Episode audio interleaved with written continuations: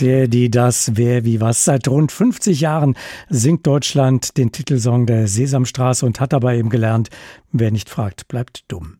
Die Sesamstraße ist eine Institution im deutschen Fernsehen und das eben nun schon seit Jahrzehnten. Am Sonntag feiert die Sesamstraße ihren 50. Geburtstag. Anlass für mich, gestern Abend mal in Hamburg beim NDR anzurufen in der Redaktion der Sesamstraße. Dann raten Sie mal, wen ich da gleich am Telefon dran hatte. Klar, Ernie und Bert.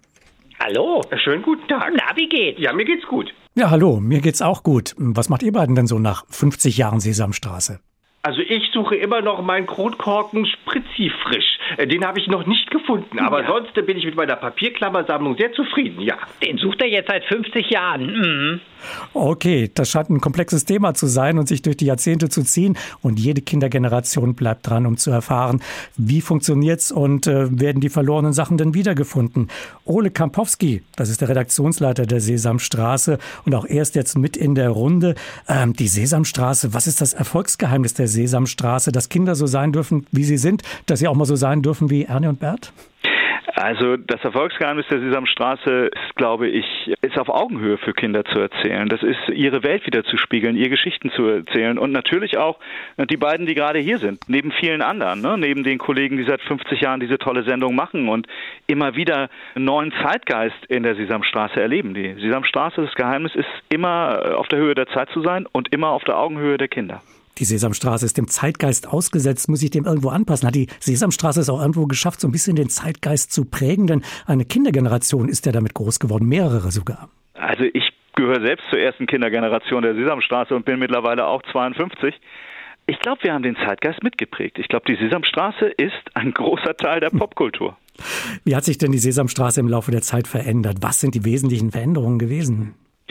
Ich glaube, die wesentlichen Veränderungen sind gewesen, dass wir immer mehr Richtung Social Learning gegangen sind. Das heißt, wir sind weggegangen von den ersten Sesamstraßen, wo es ja um 1, 2, 3 und ABC ging. Das gibt es immer noch. Aber wir reden heute sehr viel mehr über Situationen, in denen Kindern aufwachsen. Ne? Wie ist es miteinander umzugehen? Wie löst man Konflikte? Wie geht man in einer wie Sie gesagt haben, sehr komplexen Welt um. Und gleichzeitig haben wir natürlich Elemente, die sich nie verändert haben, wie zum Beispiel die beiden, die hier bei mir sind, Ernie und Bert. Wie politisch darf eine Kindersendung sein? Wie politisch muss sie in diesen Zeiten sein? Ach, das ist eine gute Frage. Wir vertreten Werte. Wenn das politisch ist, das muss man selbst entscheiden. Aber wir sind natürlich keine tagespolitische Sendung. Aber wir sagen selbstverständlich, dass äh, alle Fell- und Hautfarben es schaffen, friedlich zusammenzuleben. Natürlich gibt es Konflikte, aber die Konflikte kann man lösen, wenn man empathisch miteinander umgeht, wenn man respektvoll miteinander umgeht und wenn man viel Spaß hat miteinander. Die Sesamstraße hat heute unglaublich viel Konkurrenz bekommen in anderen Programmen, in den, ja, im Internet, in den Social Media. Deswegen mal die Frage an Ernie und Bert. Bekommt ihr noch viel Post von den Kindern? Und wir bekommen jede Menge Post. Wunderschöne Post. Ja, und wir lesen die sogar auch. Mhm. Ihr Neulich lest? war Krümelmonster da. Da hat er ein paar von den Briefen gefressen, weil Kekse drauf gemalt waren. Das war Pech. Ole Kampowski, ähm, Kinder sind heute in der Medienflut ausgesetzt. Äh, also die Kinder schreiben noch, reagieren also. Ich vermute mal, Ernie und Bert werden noch immer noch auf der Straße erkannt. Kann die Sesamstraße auf Dauer mithalten? Sieht sie sich da einem Konkurrenzdruck ausgesetzt, einem Rennen, das sie gewinnen muss? Also Konkurrenz gab es immer schon. Äh, Die Sesamstraße ist in der Zeit entstanden, in dem Werbefernsehen die Kinderzimmer überrollt hat. Und das war eine Antwort darauf. Heute sind wir selbstverständlich auch Teil des Netzes, äh, der ARD-Mediathek, des Kika Media Players.